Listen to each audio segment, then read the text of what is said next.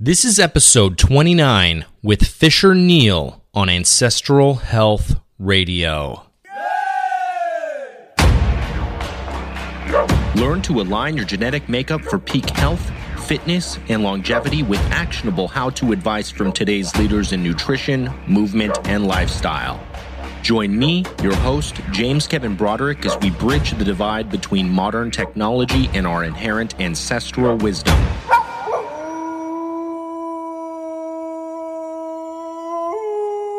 Let's take a walk on the wild side. Think about this for a second. More Americans hunt and fish than play baseball. What a trip, right? I mean, that's more than 38 million Americans, guys. And if that doesn't surprise you, this will. Hunting overall brought in more revenue than both Google and the Goldman Sachs Group. Check that out. So that's $38.3 billion versus that of Google, which brought in 37.9 billion. That's crazy. Now, ask yourself this question.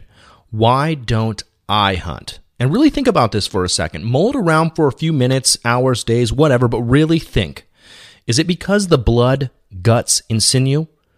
Is it your ethics or morality? Is it the fact that you live in a city or suburb and feel like you don't have access to the wild spaces needed to hunt? Or maybe it's as simple as a lack of money for all that expensive new gear. Whatever your reason, hunting is a huge undertaking in and of itself, period. And for the novice not accustomed to growing up in the hunting lifestyle, the process of learning and developing this fundamental life skill can seem downright intimidating. However, should you join me and others and accept the hunt's call to bravely enter the chase, you will be handsomely rewarded with the first hand experience of accepting another animal's life into your own. This experience often catalyzes into a deep, life altering relationship between you, the natural world, and the entire two legged and other than human community.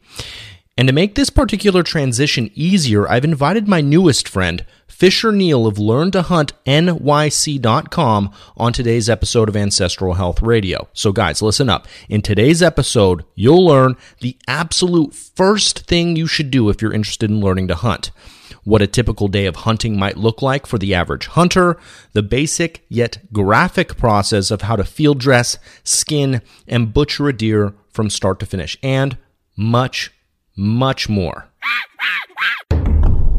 Fisher Neal is the owner of Learn to Hunt NYC, the only hunting guide service that specializes in teaching people who have never hunted in their lives how to go out and harvest wild game on their own. Based just outside of Manhattan in New Jersey City, New Jersey, Fisher takes first time hunters for in field hunting and shooting lessons, foraging trips, and fully outfitted hunts for deer and wild turkey. Fisher is also a professional actor and a contributing columnist with Paleo Magazine. Fisher, welcome. Thank you for joining me and the tribe on another exciting episode of Ancestral Health Radio. Thank you. I'm excited to be here.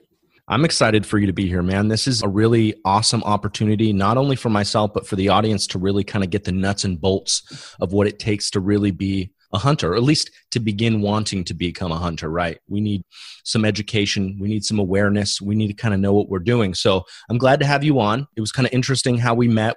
Actually, I didn't meet you directly, right? I met you through no. somebody else who was helping you. And mm-hmm it was serendipitous you know? It was like i was looking for somebody to talk about hunting and somebody had just messaged me hey uh, would you be willing to have this gentleman fisher neal learn to hunt nyc.com and i was like oh well that sounds like a perfect fit. Let's do it. And then come to find out you also happen to be a paleo guy.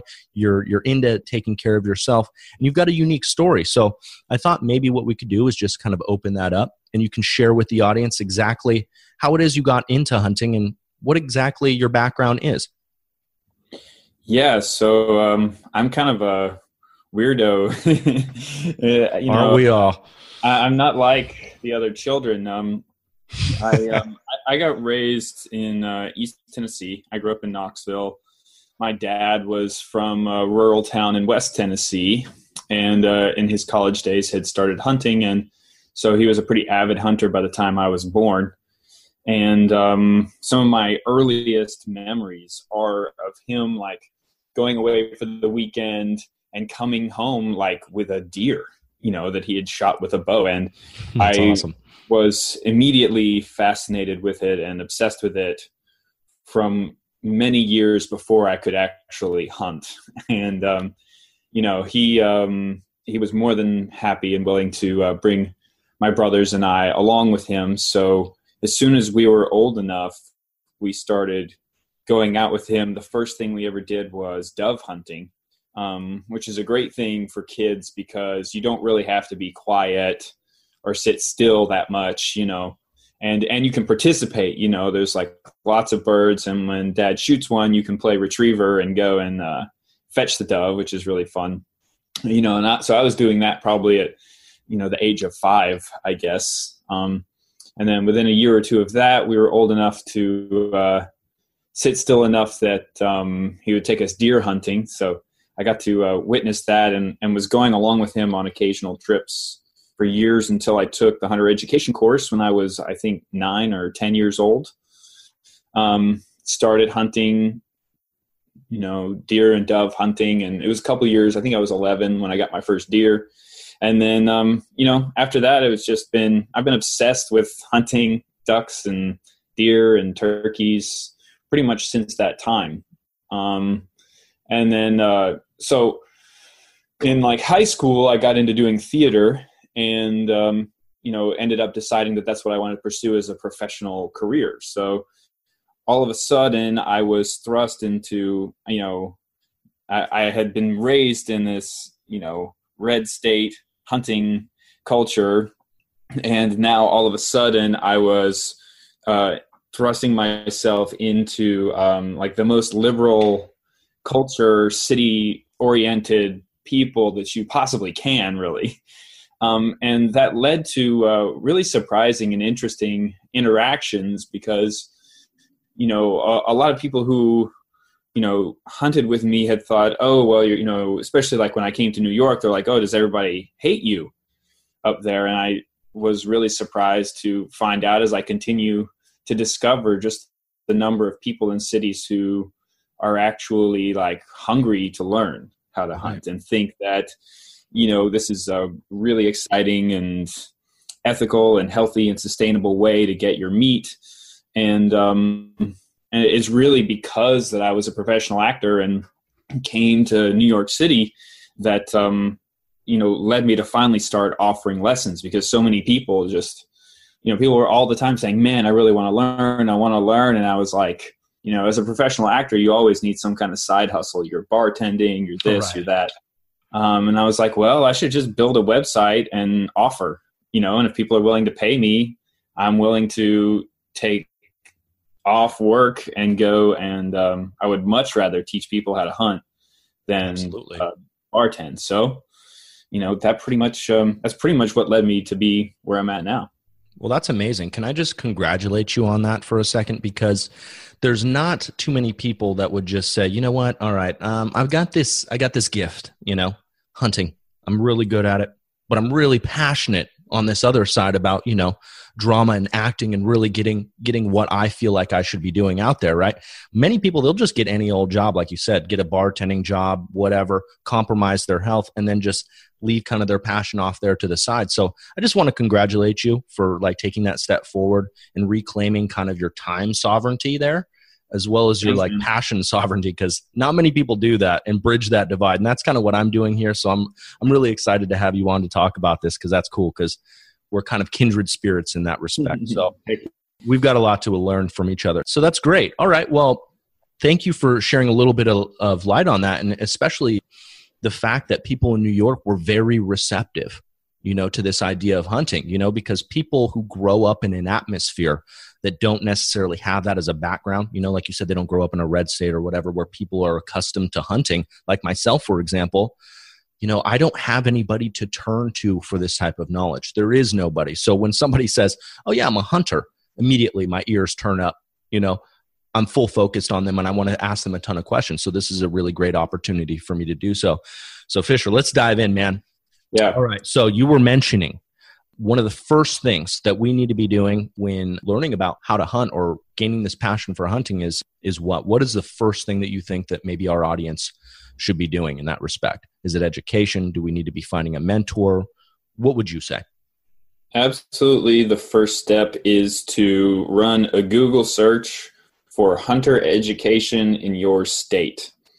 And inevitably, that is going to bring you to the website of your state fish and game, where they will have information about classes for uh, the hunter education course.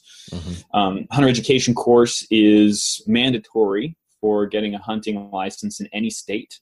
Um, and it also has reciprocity across all the states. So once you've taken it, you never have to take it again for the rest of your life as long as you don't lose the little piece of paper they give you. Um, and that, that course, so in, in every state has their own rules, right? So it's a little bit different. In some places, you can do it entirely online now. But in most places, that will require you to set up an appointment ahead of time to go to a class, mm-hmm. and then you'll have to do homework ahead of time, which usually is able to be done online. And then you go in for a full day of classes, um, and then you take a paper test, and you also go for a field test where they make sure that you can, you know, with a relative degree of competency and safety, uh, fire a gun and or a bow, depending on what you're going to be hunting with. Um, and you know, it, there's other discrepancies in that, like some states, like particularly up here in the Northeast, they're they're much more particular than they are, say, where I grew up in Tennessee. Right. Um, so when I first went to graduate school in Connecticut, um, I did my my acting at the the Yale drama program up there, and uh, I had taken the hunter safety course when I was ten years old or nine years old in Tennessee, and it's just a comprehensive hunter safety course up there. But in Connecticut, New York, and New Jersey, you have to have a special bow certification in order to go bow hunting. So I actually had to take hunter safety all over again just to get my um, my bow hunter course. Well, I love that they did that. I think it's important that they do that. You know, honestly, uh, and especially if you were ten when the last time you did it. I mean. Uh, and that was a that was a question too is like what are the age ranges what age can you start hunting and i'm sure there really isn't an age limit you know as far as when you want to start when you get older so what what is the earliest you can begin hunting at um, you know, it actually depends on what state you're in. Some states have minimum ages that are usually around like 10 or 12. But uh, actually, some state, maybe Wisconsin, actually recently made the news for um, like the national news for um, removing the like minimum age limit. Um, in other words, uh, it's it's ultimately up to the parent to be the one to determine when the child is uh, ready. Um, so you know, yeah, and in some states, uh, a youth hunter like that can hunt without having taken the hunter education course, as long as they are accompanied by you know an adult mentor. Um, in some cases, you know, in most cases, even if they have taken the course until they're like twelve they're not allowed to hunt without an, an accompanying okay adult mentor. Um, but um, you know, I've heard of kids, you know, ages like seven and eight years old shooting deer. You know, if you have a, an appropriately sized rifle and you and you teach the kid um, how to safely handle it, and you're there with them, it's not, um, you know, it's not out of the realm of possibility. Yeah, I think um, I shot my first squirrel when I was maybe in third grade. You know, with yeah. my uncle Olin in Louisiana, Shreveport. Um, if you guys are unfamiliar with that, I did spend some time growing up in the South. Did get my hands dirty a little bit before I moved to Southern California. So, um, yeah, so I did. I know a little. You know, I, I am a novice, um, but I'm I'm still learning, and it's important that we get all the right things down, the right knowledge and the technical. Because I know everybody wants to know like the gear. You know, like oh, should we get this? Should we get that? It's not about the gear, it's about the knowledge and kind of the awareness that you have when you go into the wild after learning these type of things. So I'm really excited to know beyond just the safety aspect uh, as far as like the the the gun safety course and the hunting safety course. Actually, let me back up. What is the difference? Can you kind of run through what exactly they do through the safety courses? Yeah, it's um it's primarily about teaching you gun safety, but it also deals with um, you know hunting ethics um, and and acquainting you with the uh, way the hunting regulations work in okay. your, your state. Um, right. But so, in addition to like basic, you know, gun safety and bow safety, they're also going to take you through uh, situational um, quizzes where they're going to say, you know, is this a situation in which you should pull the trigger, shoot or don't shoot? You know, make the decision in a very short period of time. Okay. You know, and then you go back through it with the instructor, and the instructor will say, you know, yes, you should, you know, yes, it would have been okay to shoot here, or no, there was something about this situation that made it unsafe, and you should not pull the trigger in this event. Right. You know, that's situations where, like, you know, if you don't know, if you can't be absolutely certain of where your projectile will um, stop, if there's no real good backstop, you know, say you're shooting at level ground, um, or, or you know, and there's nothing behind it, but maybe there's a road hundred yards past that you don't want to take that shot. Or if the the deer or something is up elevated, you know, at the top of a ridge above you, and there's no backstop for your shot, that shot could carry for if it's a rifle for you know a mile or two before it comes down, who knows where. So uh, things like that, but and also like uh, tree stand safety. The number one place where uh, people have like really serious injuries in hunting is uh, falling out of trees. Wow. So less having to do with wild animals and more so having to do with competence. Uh, well, I mean, that's just like that's just the most dangerous part, you know. Like, no, it's crazy. You know, when you're climbing a tree in the dark, you know, when it's wet or icy, and you're encumbered by you know heavily insulating clothes and stuff, like you know, and you're climbing up. Sometimes I, I sometimes hunt 30 feet up.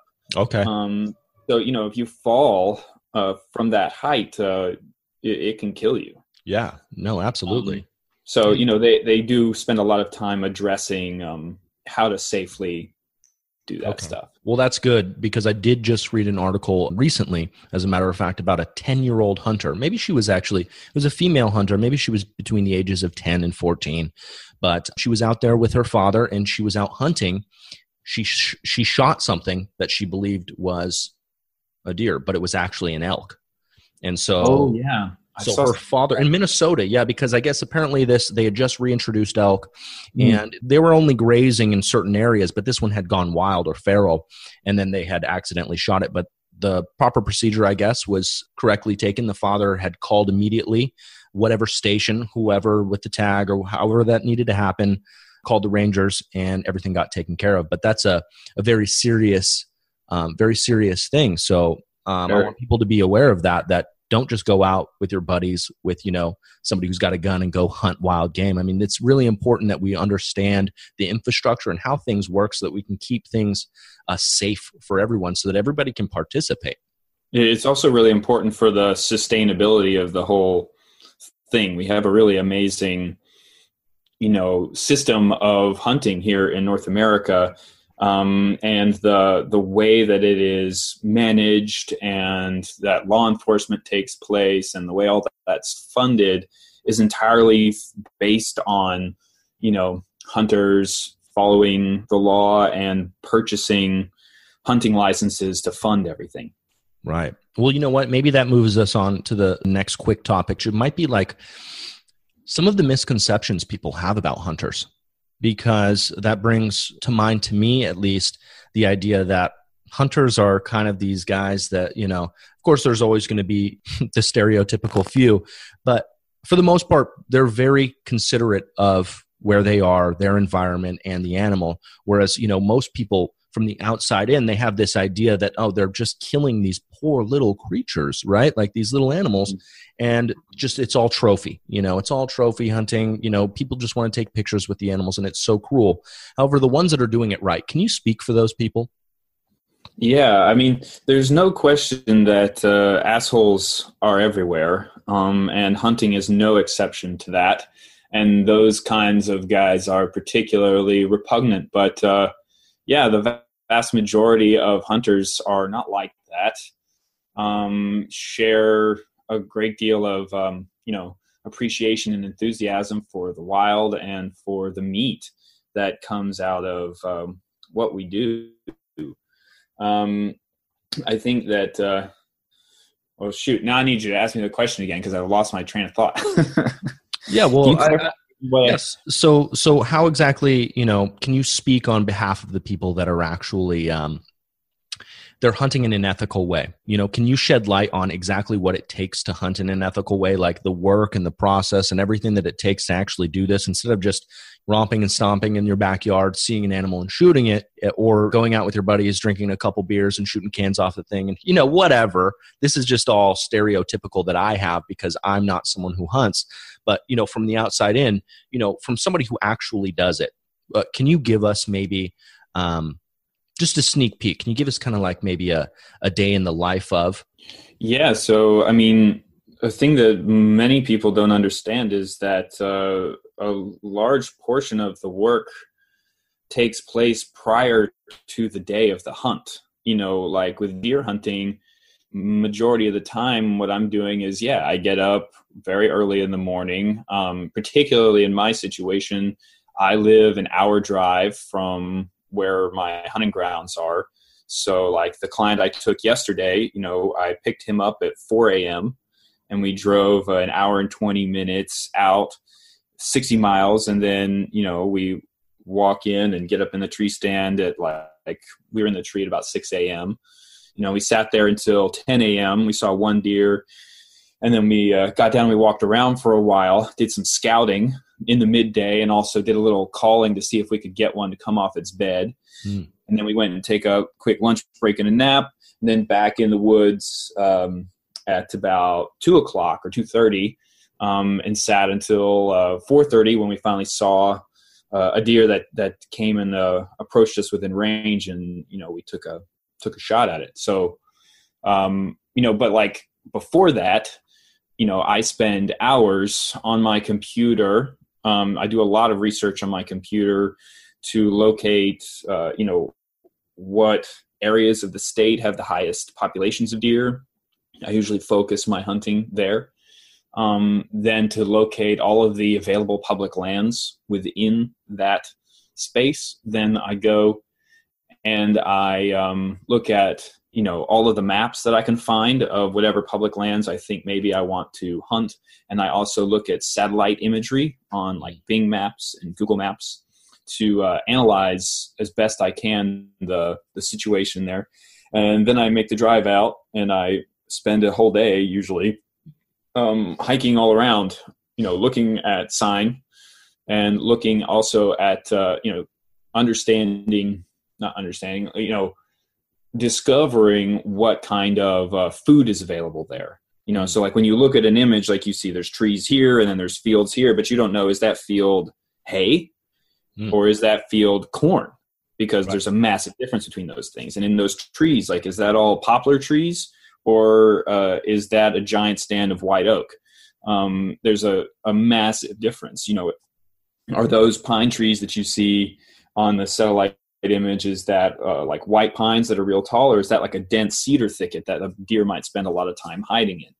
Um, so I go and I hike around and I, I um, you know, while I'm there, I'm looking at all of this stuff, all the sign that I find, all the food that I find, and then um, choosing a place that I think would be the most ideal place to ambush a deer. Um, and then I go and I hang a tree stand where I think that that will be, and that that process usually takes an hour or two. Um, and then finally, you know, you come back later for an actual sit, you know, to go and sit there and hunt.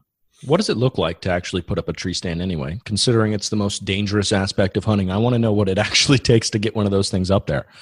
Yeah, well, uh, there's there's a few different kinds of tree stand. Um, some are, uh, you know, it, a lot of it just depends on the situation that you're hunting in. Mm-hmm. Um, you know, if you're on private lands, a lot of times people put up these uh, big, like enclosed tower stands, which require, you know, you know, you, you need like a truck to get everything in there and right. you know, like power tools to put it together. Um, most of the time, what I'm doing is I'm using uh, hang-on stands, is what they're called, okay. and it's basically um, just a uh, a piece of metal that folds up. It's like a pedestal seat with a you know a bar that that's on, and then there's like a you know a 24 inch square steel platform um, with cables, and so you just got to get that thing up in the tree and strap it around the tree with some ratchet straps so it's good and solid. Um, and that's that's about all there is to it. But so what I do is I I have a full body harness that I wear, um, and it has kind of a uh, like a I guess I forget what they call it like a lineman's rope. Okay, yeah. Um, and so like it, it connects on one side with, and it has a carabiner so I can wrap it around the tree and clip it onto the other side of my harness. And so as I'm going in, sometimes I'm using, um, I have these um, portable, basically, uh, they call them tree steps.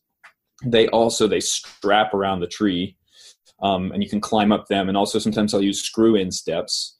Um, so, you know, you strap one on or you screw it in and then you get on it and you put your thing around there. So now I can stand on that one and I can be hands free to hang the next one. Perfect. And what I'll do is I'll just like throw those things over my shoulder, and as I climb, I take it off and I clip it on there. Um, and then I go back down and I tie a rope to the tree stand and I climb back up, secure myself to the tree again, hoist up the tree stand, get it secure. Then I get up in the tree stand. Um, and usually since I'm, you know, I'm, I'm guiding most frequently with these, then I hang a second tree stand and then I hang right. a, a, safety rope and then I hang hooks for everybody to hang their uh, gear and the bow on. Um, you know, like I have a really neat safety rope uh, that's called a lifeline. Okay. And what that does is like I can clip it up at the top and it has this slip knot with a carabiner on it that goes all the way down to the base of the tree. So when I have a client I put them in a full body harness too, and they clip into that thing. They slide it up as they go. So if they fall while they're climbing, which is the most dangerous part, that thing actually would catch them. Right. Um, which is pretty cool. And, and also, once you get into the tree, there's no moment of like having to disconnect from that and then connect to the tree. You're just you're, you're secure from the moment you leave the ground. So. That's awesome. So do yeah. you do you primarily hunt deer, or is you know do you have like a, a methodology for what kind of animal that you're going to be hunting? Is it just per season, or how does that work for you exactly? Well, some of it is dictated by the season. Some of it's dictated just by what I feel like.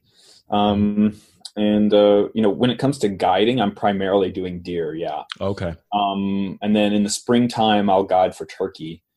Um, but uh, you know, I would guide for some waterfowl, but it, it just requires so much equipment. Really? Um, oh yeah. I mean, you know, I live in an apartment in Jersey City, right? Mm-hmm. it's a struggle just to have enough gear to take people deer hunting and have a space that I can keep it in. You know, to take a person to guide for duck hunting, I need a 16 foot boat with a trailer on it wow. with you know at least a couple dozen decoys you know with a motor with uh you know sounds, all okay. this stuff i need to go and get a coast guard captain's license um all these things so you know that's just a little bit beyond my uh, wow yeah, no, I had no idea about that. That's crazy. And, you know, it, it shocks me because I'm thinking, like, okay, we were hunter gatherers. All right, this is something that was part of our DNA, and it didn't take very much for us to go do it, right? We were naturally gifted at this. And now, if you know you didn't grow up with this background, you don't have a family that's involved with this. I mean, just the barrier to entry as far as the gear, just the stuff that you need to get started on top of the licensing and registration and everything, the tags that you need to actually go hunt the animal itself, it seems really like a lot. I mean, how do you feel about all that? Do you, I mean, do you wish it was less or more, or you know, do you think like they could improve upon that? Because my thing is barrier to entry. You know, mm-hmm. I'm trying to lower as many barriers as there are possible because I notice it takes a lot of money to do some of these things, right? Including hunting. So it's funny to me because some of the people that need this information the most aren't the people with the most money. yeah. Most of the times it's the people with the least amount of money. So do you have any personal personal philosophy or like any, any idea or thoughts on that? Well, there's no question that um, there's a big barrier to entry when it comes to money and access to land. Yes. Um, you know, those are the two, you know, key factors. I mean, and money is related to time as well. Like, how much time do you have to be able to devote to scouting? You know, not everybody can spend, you know, a week worth of time scouting ahead of the season and continue to scout during the season and hunt two or three days a week. You know, like not everyone can can afford to take that much time off work. They got yeah. kids. Not everybody is Steven Rinella. exactly, exactly. Um, God bless him. He's awesome, but uh, not everybody. Most people aren't able to do that kind of stuff. no matter how much they would want to. Um, you know, in terms of like it, there are ways though that you can get started. You know, and I think that that's the the key thing is to get started. Right. Um, so many people reach out to me and say, "Oh my gosh, I'm so interested in this. How can we get get this going?" And um, before this year, there's actually really something really exciting that I want to talk about, which is the apprentice license, um, which is a thing that uh, a lot of states are uh, implementing now and has made a huge difference for my business. Um, and what that means is that people can go hunting with a mentor even if they've not taken the hunter education course yet because the hunter education course while free it does require um, some commitment. You know you need to set uh, usually a saturday aside ahead of time um, and do do some homework. And um, you know i get a lot of people who would email me and say oh my gosh i really want to go. This is amazing. When can we go? And i would say okay well um, you know you you got to go take the hunter education course and then you know i can take you out. And in the meantime i can give you a, a lesson. I can teach you how to shoot teach you how to identify all this stuff. Um, and nine out of ten of those people i never hear from again. Yeah it's over. So you know i think that uh, the barriers to entry the biggest barrier to entry is your desire honestly because it is possible to go deer hunting and squirrel hunting with um, a shotgun that you can get for 250 bucks um, and clothes that you probably already own. Right. Um, and we'll talk and we'll talk about those two later. We'll save all the gear and all that kind of stuff for you know towards the end of the conversation because that's you know i don't that's what everybody wants to know right up front all the time. What do i need to go get? What can i buy immediately? However um, guys the it's less about the gear here in this uh, in this talk and more so about the education it takes to actually get yourself prepared to go outside and hunt mm-hmm. in north america we have this amazing system of public lands like other countries the um, many other countries, I think most other countries, I'm, I'm not sure entirely, they don't really have public hunting land. Mm. You know, like uh, if you go to, you know, pretty much any African country, the hunting that takes place there is exclusively on private land. Oh, any public land is like a national park where there's no hunting allowed. Oh, I had no um, idea about that. And um, you know, some states have more lands than others, but pretty much every single state in America, I, I you're within a half hour drive of somewhere that you can go hunting for free um, oh, wow. as long as you have a hunting license and if you live in state hunting license isn't very expensive most most in-state hunting licenses are like 30 bucks right okay well you know what i just had a question i'm sorry to break into into that real quick but for me so my background i got busted selling pot when i was younger man and now i have mm-hmm. a felony and so i can't shoot uh, explosion projectiles. That's like out of my range. So I'm the type of mm-hmm. person that needs to focus on bow hunting. And so I'm just curious, what are the pros and cons of, you know, rifle hunting versus bow hunting? Yeah. So like nine out of 10 people who come to me are like, oh man, I really want to go bow hunting for deer. When can we go soon? And every single time I'm like, slow down, dude. Like, really the analogy that I have for you is that you're going to try and start a video game on expert mode. like you're going to get destroyed. Okay. Um, because like particularly with a vertical bow. Now with a crossbow, uh, it you have to check and see if it's something that's available in your state. Not every state allows crossbow hunting, but um, it's a an amazingly great um, crossover, you know, introductory weapon. Um, and it's also a really fun weapon for experienced hunters as well. So, like, just the the simple shooting of a vertical compound or recurve bow is so much more challenging that to do well than uh, that of a rifle or a shotgun. That um, it really you're setting yourself up for a lot of misery because when you actually are there and there is finally a living thing in front of you that's moving around behaving unpredictably and uh, you know moving between obstructions and you're worried about taking a safe shot and, an, and a clean shot and all this um, while you're trying to deal with all of that stuff, your body is going to be dumping an enormous amount of adrenaline into your blood. Like as soon as you even see that animal, your heart rate just instantly skyrockets. Oh man. I've had times when my heart is pounding so hard, and this is just for like a doe in a cornfield, that I can actually see the crosshairs of, of a rifle moving, to like your, off your target pulse. and on target, just from my heart, right. right? So, like, you know, learning to like get over that hump, you know, and and actually like deal with that intense adrenaline rush to make everything all come together at once is really uh, a big thing to do and to and to add a vertical bow on top of that initially is a is a really big challenge that I don't recommend unless Okay. you know unless you just have a whole lot of time to put into it Or if I'm Um, forced to, right? Because if you're forced to yeah um, and so if you have access to crossbows in your state i highly recommend it. Um, you can get good quality you know like inexpensive crossbows and they are very accurate. They're very powerful.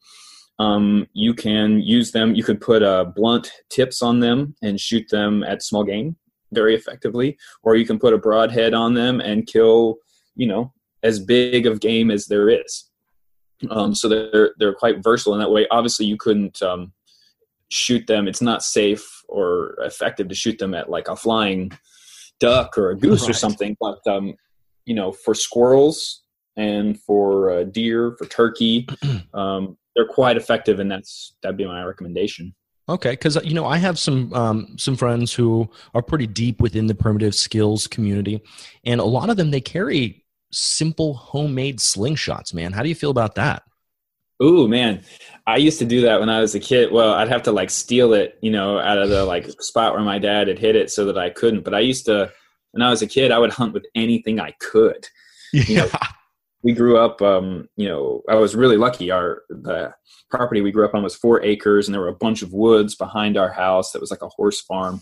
And so I would go around hunting, you know, often around our bird feeder, squirrels and doves with a blowgun, a homemade blowgun, and with um, and with a slingshot. And uh, you know, it's difficult. It's very difficult to be successful. I can tell you, um, especially with the homemade blowgun. You know, like to get I'm an- sure. to get a you know a shot even if you hit something like to get enough power and like cutting force on there to to kill um, is tough. I hit stuff that i didn't kill.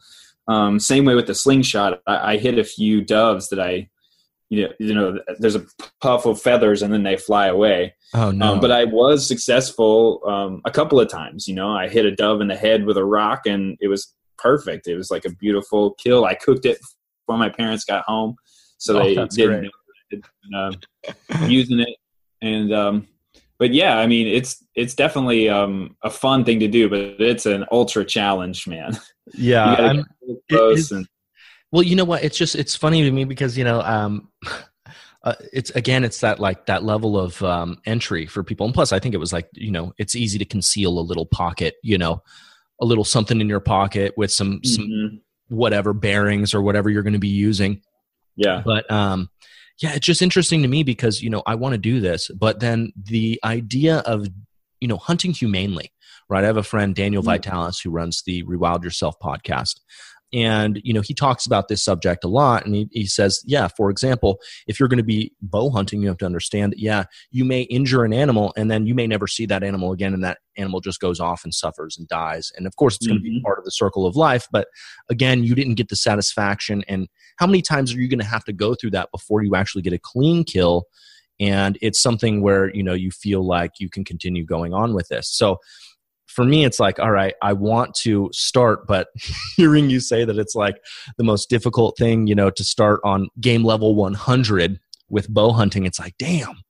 For someone like myself i just feel kind of trapped that way. Like i, I guess i would need a mentor for sure. If somebody out there is like myself and you're in the bay area by the way please let me know if you are someone that needs to start with a bow start off with if and check your your your state's laws by the way because in california i'm pretty sure you can't use a crossbow and you can't use a blowgun, which shocked the hell out of me. By the way, I think California is one of the few states that can actually use a blowgun. But um, again, check into your own state laws and see what you can and cannot do. But I think one of the the main differences here is. Um, do something where you get a little bit of success in the beginning, right? You get a little momentum yeah. where yes. you get that like, ooh, I can do this kind of feeling. So don't go off starting like, okay, you know what? I'm going to be this badass primitive archer and I'm going to go riding gallantly into the, you know, the countryside horseback. you know what I mean? Yeah. That kind of thing. Be real. yeah, yeah, exactly. So let's let's be realistic about it and find help. But that brings me to some of the game that you were talking about. You were talking about pigeons and doves and all these squirrels and smaller things that we can hunt, but there's also invasive species, right? Like I know California has a big problem with boar. Are you yep. into advocating hunting invasive species?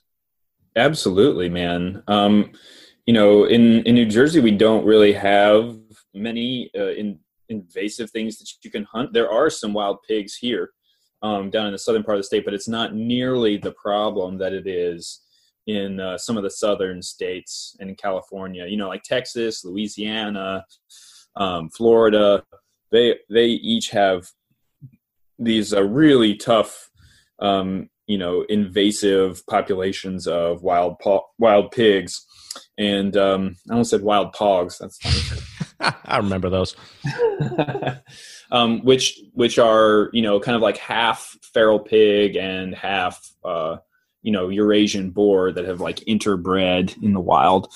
Um, and uh, I definitely recommend people, you know, if if you want to um, have your first big game hunting experience and you you know are willing and able to travel going to one of these states and uh, and helping them shoot some hogs is a great way to do that. Um, you know most most of the time you can find ranches that'll offer guided hunts for them and you're sort of you know paying to do everyone a favor.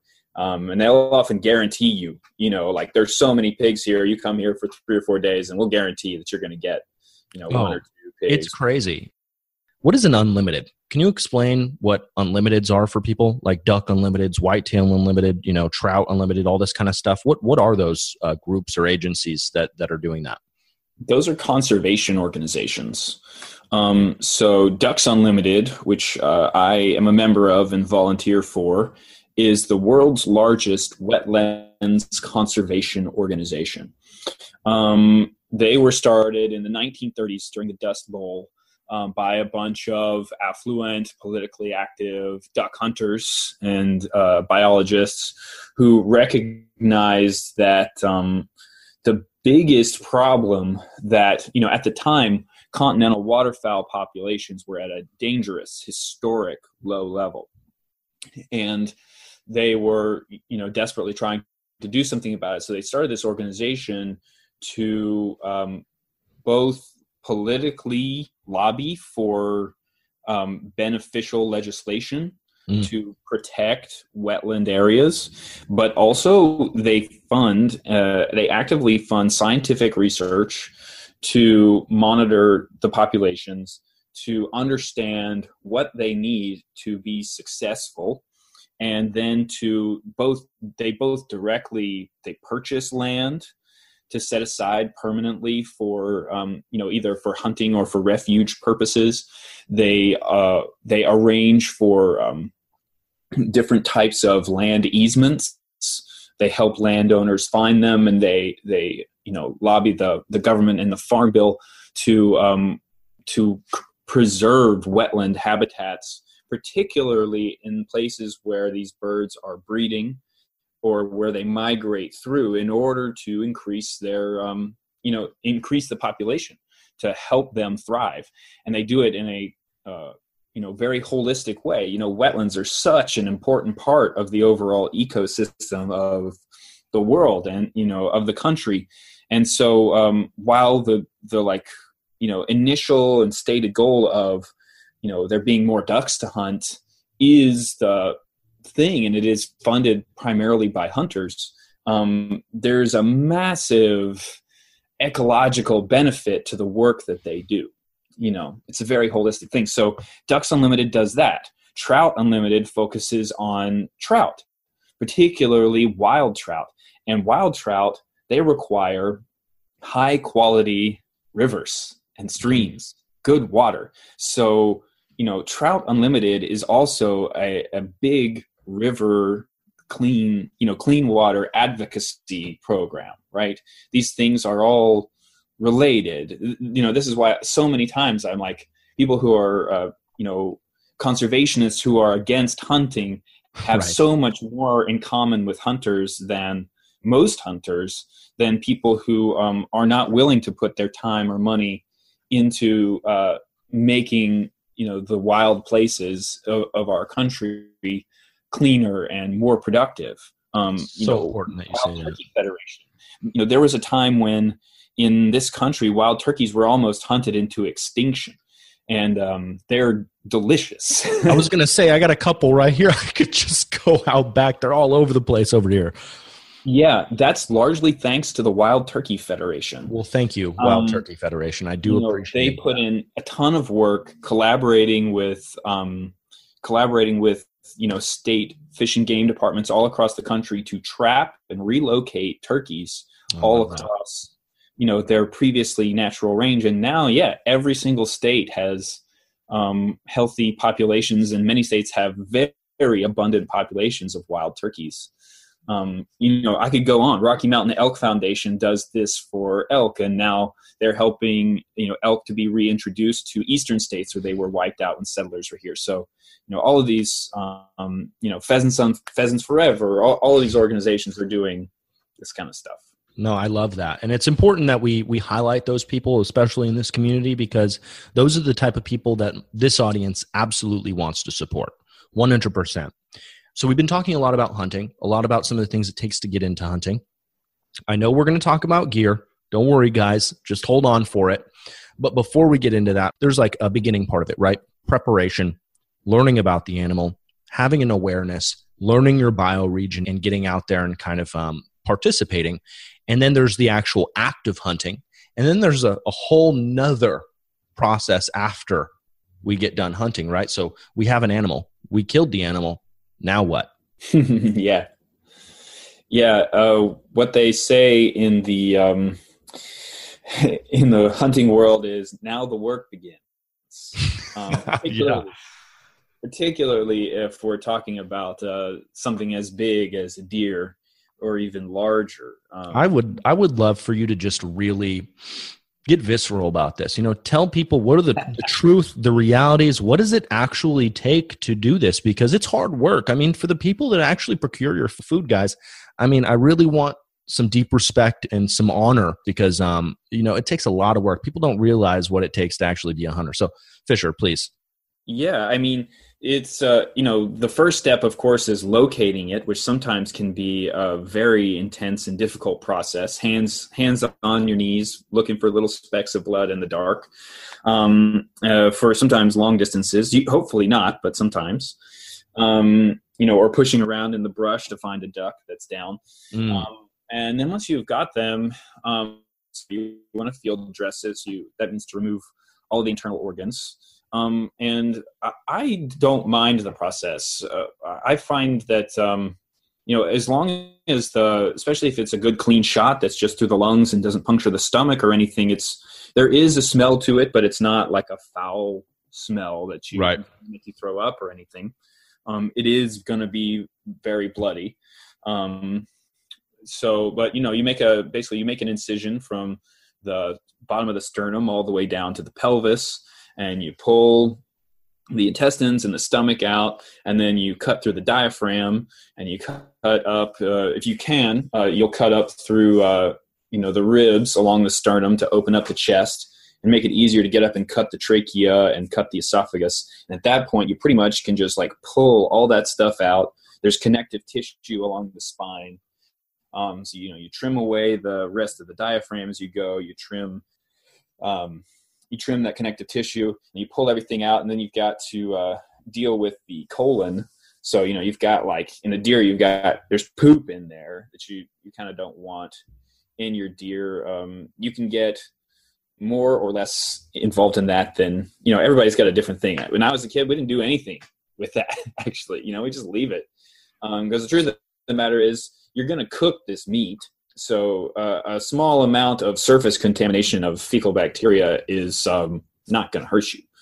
Um, but um, you know, so like some of the things that you can do for that is uh, like I'll bring zip ties with me, mm. you know, and just sort of like while it's still connected, I'll sort of like, you know, push the poop away from a par- portion of that of that tube, zip tie it on both sides, and then you can cut it, and nothing's going to fall out Smart. inside.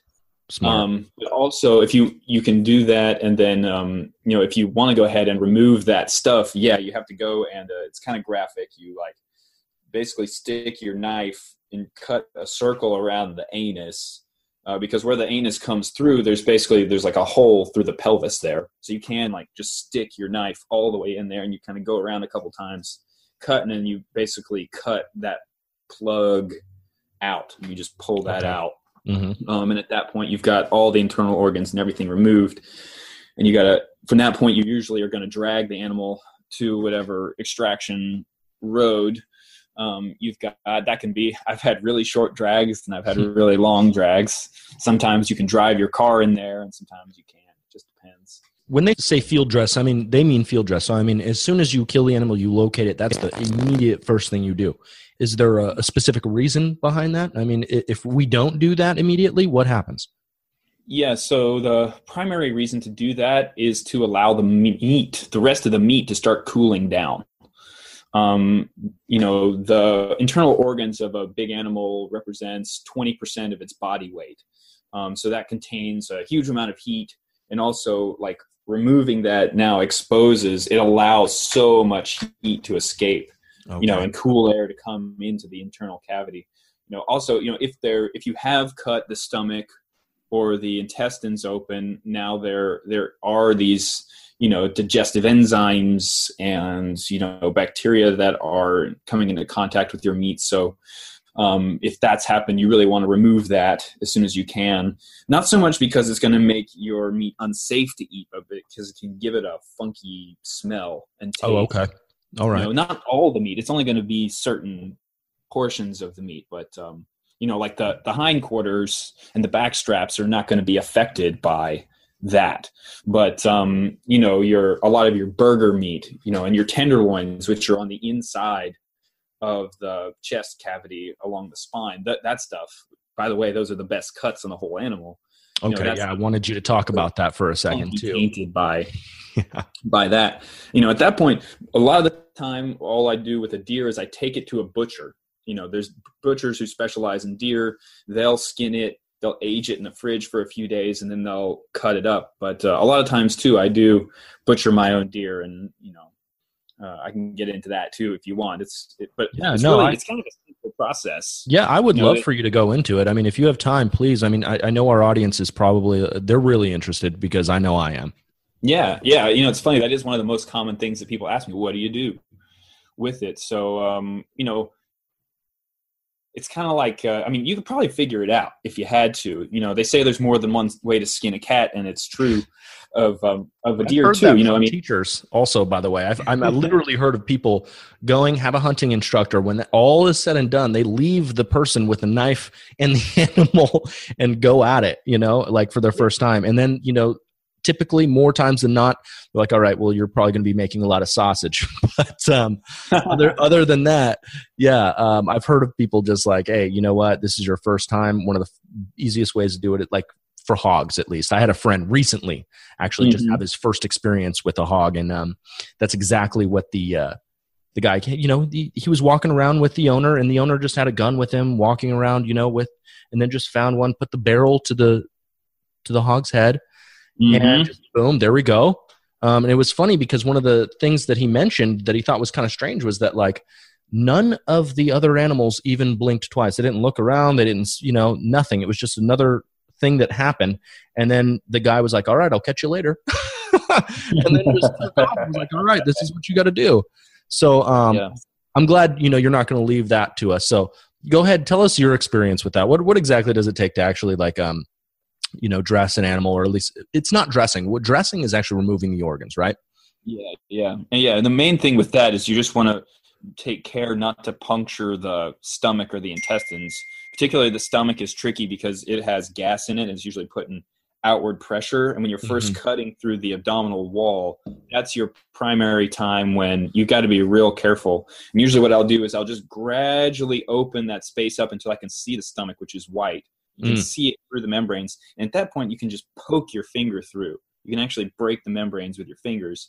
And sort of like at that point, once you can get your fingers on the inside, you're Mhm. able to cut without cutting the stomach open. And also, if you have a gut hook, you can use that as a safe way to open everything up like a zipper. Oh, Uh, okay. So they have a tool for that too called a gut hook. Mm-hmm. Yeah, most uh, a lot of um, like hunting knives are made with a gut hook on the back side, so that you can just um, you know, hook it in there and zip. Okay. You know, and there's also special gut hooks. So then, when it comes to skinning, um, you know, a lot of a lot of times you hang them up by their uh, their back legs. There's like a, an Achilles tendon, right? You cut between. There's a space that you can create in there to um, you know get a gambrel or a rope in there. And I use a little block and tackle, um, which is a great device that you know gives you like a four to one pulling advantage, so you can lift a whole lot of weight just by yourself. So you know I'll tie that up and then lift them from that. But I actually prefer to hang them from their head now. I find that it's uh, easier for me to skin. Um, so what I'll, what I'll do is while it's still on the ground, I, I take a fillet knife. I prefer to, to skin with like a fisherman's fillet knife. Okay. Um, you make an incision uh, upside down with the blade. You stick it under around where the knee is, and then you just cut all the way back to your center cut where you gutted the deer. And you do that on each leg all the way across. And then um, you do that same thing. You go up the neck all the way to the chin, and then you cut around the top of the head. You know, like right at the base of the head Okay. and then from that point you can start you know peeling it back and just cutting you know cutting wherever there's tension trying not to cut the skin trying not to cut the meat it's easy at the neck on a deer because the, the neck meat on a the neck skin on a deer is super thick um, Okay. tough so you know you're not really gonna cut through that unless you're really trying to um, and then once you kind of start to get it going you can actually grab that and pull it and you can peel a lot of the deer if you've got a good solid thing um, you actually could peel the deal, deer all the way from there. But most of the time, people aren't strong enough. Um, you know, but there are people who who like connect their, you know, connect a rope to their car. Oh, no, I knew it. You can just drive off and just peel the deer right away. Um, but you know, it's pretty simple. You know, you're just pulling it down and cutting.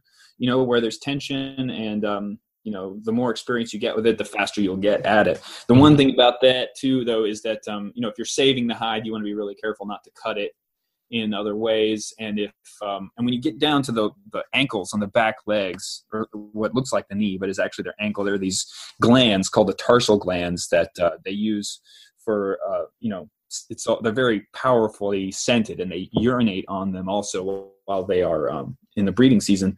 So uh, you want to try and avoid touching those and then touching the meat after Okay. that. Oh, that's very important. It important. will impart a funkiness to the meat.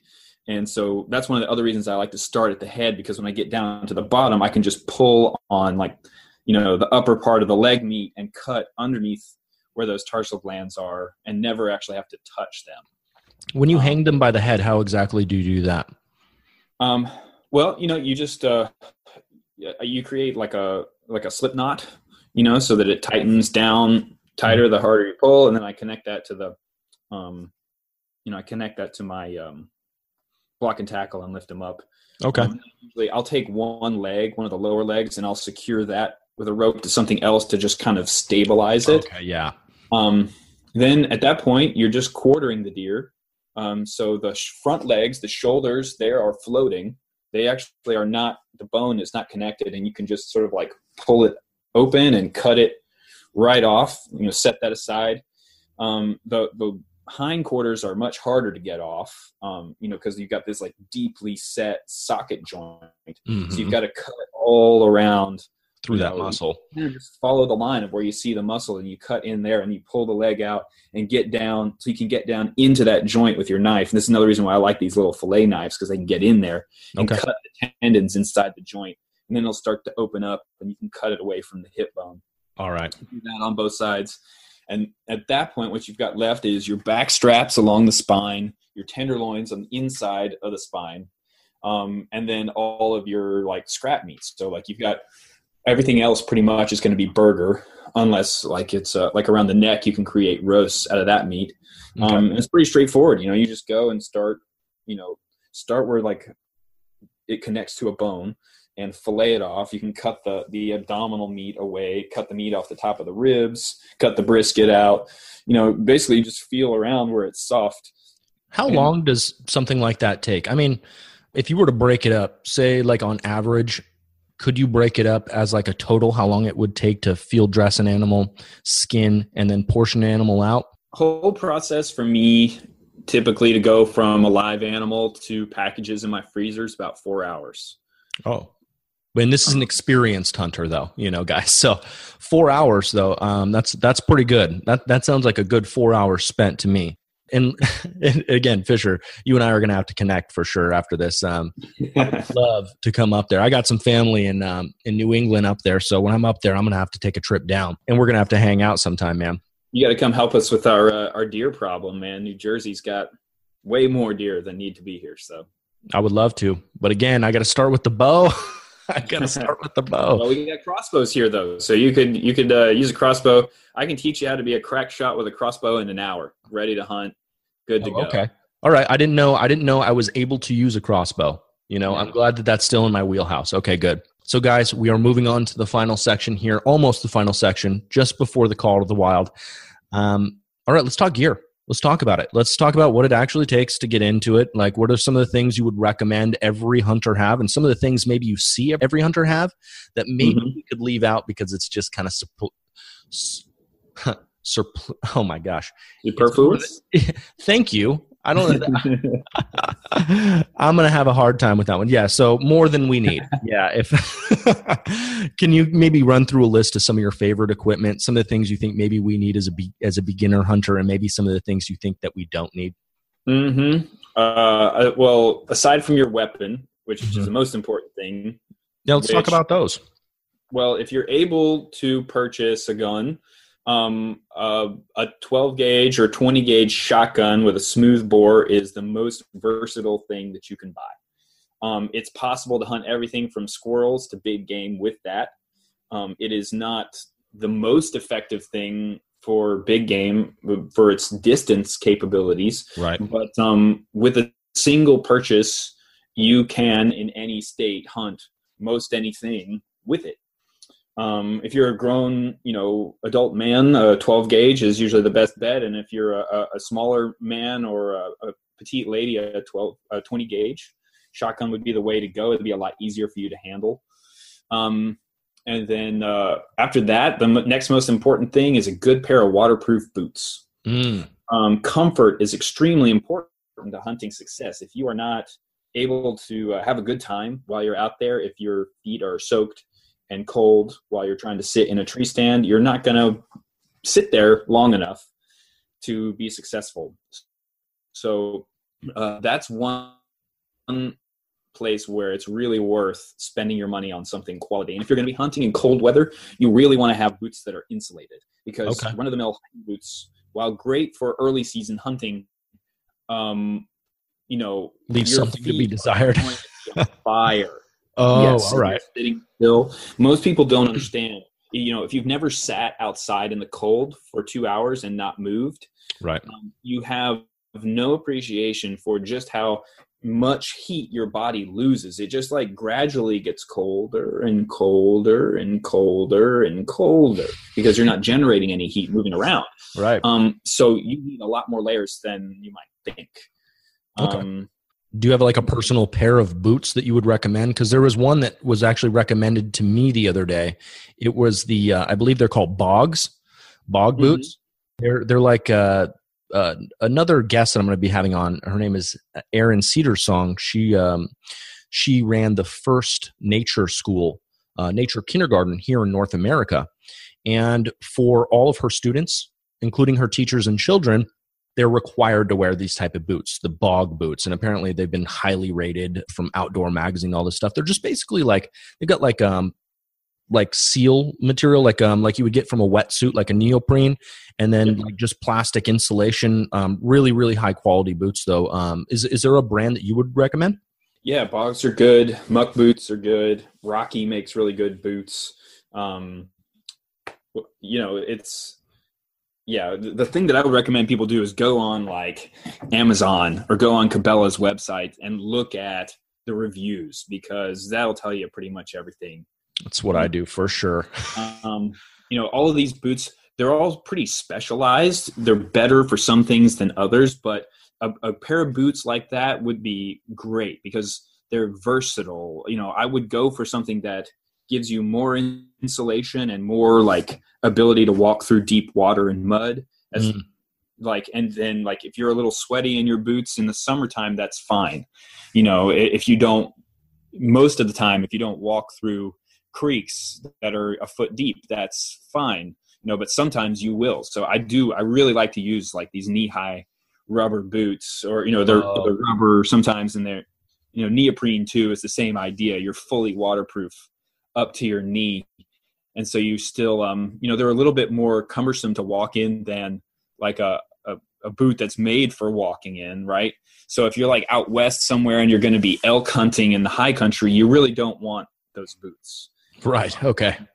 But uh you know if you're but for most other you know a lot of other kind of hunting where you're not going to be covering so much ground or doing like proper mountain hiking then uh, uh, high rubber boots are definitely the way to go. Okay. Yeah. And um, um, do you have a do you have thoughts on camouflage? Because I hear this like debate going back and forth between hunters and camouflage all the time, mm-hmm. whether or not they feel it's necessary or it isn't necessary. What, what what's your personal stand on that? Um, you can never have too much camo, man. there we go. All right. I mean, you can kill stuff. You, you know, everything happens and anything is possible, right? Like, uh, you can kill stuff in your backyard in a white T-shirt uh, when the situation is right. right. Um, you know what I mean? Like, uh, as long as you're in earth tones, uh, you're you've gone a long way. Okay. know? Like if you're in greens or browns or grays that match more or less the the general palette of the the you know environment that you're going to be in you're doing pretty well. But camouflage it's very specific to the animal right? To their eyes. Like with a wild turkey they you know with most birds they have really good eyes. High definition in color. So full range of color. So like when i turkey hunt i wear a ghillie suit. Like oh wow. to get in close to something with 310 degree vision an insane degree of attention oh crazy. right? With yeah. a deer they don't see all the colors. They don't have the best depth of you know depth perception. Um, and i'm usually hunting them from an elevated position where i am out of their general like you know field periphery of yeah. looking. So you know in that situation yeah sometimes don't, you don't even need a face mask if if it's early season and there's lots of leaves on the trees. Um, you know so it's very situational. And like ducks if you're duck hunting, you really got to blend in, especially later in the season once they've learned, you know, oh shit, people are trying to kill us. right. Uh, you know, get real cautious about where they land, and so they'll fly around, and if anything looks amiss, they don't land with the with the decoys. Um, so you need to have camouflage that perfectly matches wow. what you're in. You need to be invisible. Right. You said you're in a uh, full ghillie suit, right? Like that's for turkeys. Oh yeah. For turkeys. I mean, I mean, the full ghillie. And for those not aware of what a ghillie's suit is, if you've ever played Modern Warfare, if you've ever played any type of video game or watch any type of movie as far as snipers are concerned, it's that full body suit where yeah. like, um, you know, it they just look like they blend 100% into the environment. It's not just simple camouflage. It's like a full piece of equipment that you're wearing. So that goes to show you the extreme that people will get into to try and deceive or at least trying to um, trick these animals. Um, and how much, you know, just just for peace of mind, how much does it cost? How much does a, a, a ghillie suit even cost? You'd be surprised what you can get on the internet these days. Really? when you first started making them available, it would be like a couple hundred bucks, but you could probably get a, a pretty decent ghillie suit for a hundred bucks. Oh wow, I had no idea. Yeah. Okay. Okay. So, um, minus the ghillie suit, unless you guys are really going to be um, getting crazy out there. But for beginners, what what are some of the other uh, necessary pieces of equipment other than obviously your weapon and a good pair of boots? Um, a good knife. Okay. That is really sharp, folding or fixed blade, you know, that you can carry on a belt, um, and is um, only you only really need a knife that's like three to four inches long. Ideally, okay. if you're going to be hunting big game, get one with a gut hook on it. It'll make your life way easier. And a fillet um, knife, right? Uh, I would definitely recommend getting a fillet knife. Yeah, it's the okay. next like super versatile blade. You can, um, you know, you can fillet fish with it, and you can fully butcher a deer with it. I really like, you know, okay, most of the cutting work of butchering a deer with a, just a fillet knife. Okay, because I've seen on Amazon they have these kits that you can purchase for. I mean, they're relatively inexpensive, and I look, I'm you know, I'm looking into purchasing one for myself just for my vehicle, just in case we run into any roadkill or any you mm-hmm. know opportunity like that. But it's like a full kit with like a little bone saw. It's got like maybe a little fillet knife and everything in there, but it's like a um, you know fifty bucks or something. But you get like a full set. Uh, would you recommend yeah. someone get one of those?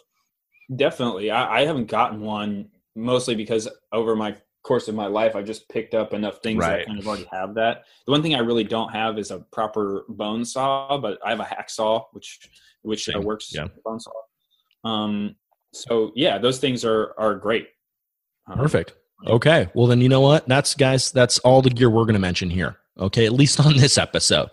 and I know that you know what we've taken up um, uh, just about time here, but uh, towards the end of every conversation, we got to know exactly what Fisher Neal's exact call to the wild is for us. What are we going to go do after this episode? Because I'm excited. I'm rubbing my hands together, guys, because um, this has been like a long awaited episode for me. And typically it takes me a while. I've got a lot of episodes in queue for you guys right now, but I think I'm going to work on this one today to release tomorrow. so um, I'm excited to get this one out. So, yeah, uh, Fisher, what is your call to the wild for us? What exactly would you like us to go do? I want you to go and get your hunter education course taken and passed. That that way you can actually follow through with your desire to do this and you don't need anyone to be there with you you know? So google search hunter education in whatever state you are sign up for a class and take it. It's free completely free. It just requires a little bit of your time. And for the rest of your life you'll be able to legally purchase a hunting license and go and try this thing out. So even if you know it doesn't work out that you can't afford it, you don't have time this year, whatever, you'll have done that. And when later, three years from now, you finally get around to uh, trying it out for the first time, you'll be able to follow through on that impulse. There's no barriers to entry at that point, right? other than your own desire and will to actually get up and get out there into the wild, guys. So that's awesome. Fisher, I super appreciate that, man. Before we go, how do people listening get in contact with you if they're interested in learning more about you and your work? Yeah, well, um, the simplest thing to do is to go to my website, uh, which is learntohuntnyc.com. You can also, um, I, I, can, I can give a really nice plug for the Wix um, software service on the website because they got me search engine optimized. If you Google search learn to hunt, I'm probably going to be the top hit wherever you live. Um, but so you can do either one of those things. Go to my website. I have a ton of information on there about what I do. Um, for you know, it's mostly for people who live in the tri-state region that I'm able to reach. But you know, I'm an entrepreneur, so anybody who wants to contact me, and of course, all my contact information is there. I'm uh, more than willing to uh, figure something out if somebody has a you know particular idea that they want want to get me involved with so. So i'm trying to do something here with ancestral health radio where we have like an educational hub a library of ancestral health practitioners and rewilders and people like yourself who fall in between where they can kind of bridge that gap for others. And i'm hoping maybe sometime in the future i can reach out to you and you can maybe participate in a little bit that in the future. And we can talk about more about that at a later time but I just want to say thank you, Fisher, for the work that you do, the education that you provide to others, and then I'm humbled, you know, to be in your presence because I think it's so important the the mission and what you're doing. I mean, it doesn't it doesn't sadden me that you know your life goal is to become a you know a really good looking actor out there in hollywood but um you know i appreciate what you're doing to make that hustle happen right now because you know it's really helping people like myself and others around you who are really trying to just reconnect with this lost piece of themselves. You know it's kind of like a peace of mind. I, I feel like once i learn this it's going to be like i've i found a piece of me that was lost. So it's very integral to me and, and people in this this community. So I just want to say thank you, and it's very very much appreciated. Man, it is my pleasure. I really enjoy doing it, and um, and you're right, man. You'll you will be a changed person. There's no doubt after you have gone into the woods, hunted something, brought it home and eat it, and especially also if you've been able to bring back enough to share it with someone else. Mm. That for me is, uh, I think, the most rewarding thing of all when I get to share something I've hunted with other people. You have um, so much more satisfaction and appreciation, uh, you know, for what you've what you've done. And you know what? You just real quick. I know, I know we're at time, but you're also a forager, right? It helps. Yes, it's beneficial to be a forager. And in your mind, what is the Absolutely. most? Be- what is the most beneficial piece to being a forager when it comes to being a hunter? Well, it's the same thing as also like, you know, hunting multiple things at the same time, right? Like, you know, if I'm out deer hunting, but I also, you know, and so I'm like going out and I'm scouting for deer, I'm also looking for mushrooms and I'm looking for like autumn olives that are ripe and ready to go. I'll take my, I've always got a little sack in my, you know, thing. And, or sometimes if it's not really, you know, in the summertime, it's less hunting season, but there's mushrooms out there and there's all these vegetables out there that can be harvested in berries and nuts. And so I might go out looking for that stuff and oh holy crap, I just found a giant trail that I didn't know about before. Like here's a rub from last year that I didn't know about before, you know, and you know, now I'm learning like so I'm, as I learn to identify different kinds of edible plants, now I'm like, man, I got to get my my oak tree game going. So now I'm like, yeah. you know, I've downloaded uh, exactly, you know, a field guide that's like really detailed how to identify different species of oak trees because there's a bunch of them and the deer have favorites. You know, so like that learning how to identify plants helps me be better able to identify oak trees um, and beech trees and everything. And that, and that helps you like, find the game, right? Like that yeah. that helps you in just the most integral. That's what I love, right? Like you come full circle when you hit this kind of space. I feel like. Um, in the end, it's like, all right, well, I came in here looking just to like I don't know, take care of myself. I'm just looking to really build a little sovereignty around my health. You know, I feel that's a one of the main gateways for a lot of people is they're like, you know what, I'm kind of beat up. I need some help. And then the further they take this path, the more they meet people like myself, they meet people like you, and hopefully, you know, they're they're listening to this episode realizing, "Oh my gosh, this is easy. This is like we can just go do this. It's free to go get this education that he's talking about. Let's hop on it." So, Fisher, this has been an amazing time. I know I've taken up a lot of your time. We're going to get you on another episode for sure if you feel okay with that. Yeah. Um, awesome. All right, guys. Well, hey, that wraps up today's episode with Fisher Neal of LearnToHuntNYC.com. Remember to head back for show notes, resources, and more at AncestralHealthRadio.com. And as always, to all my aspiring hunter gatherer gardener friends out there, remember to take a walk on the wild side. Thanks for tuning into this episode of Ancestral Health Radio. If you like the podcast, then do me a quick favor and head over to iTunes to leave an honest rating and review of the show. This helps improve the show's ranking and visibility with other would be hunter gatherer gardeners just like yourself. But if you can't do that, I'll totally understand. We're still cool. But maybe you could share this episode on your favorite social media network, or at the very least, continue the conversation with myself and the tribe on the official Ancestral Health Radio Facebook page. But whatever you do, remember to check out all the resources mentioned earlier in this episode by reading the show notes at ancestralhealthradio.com.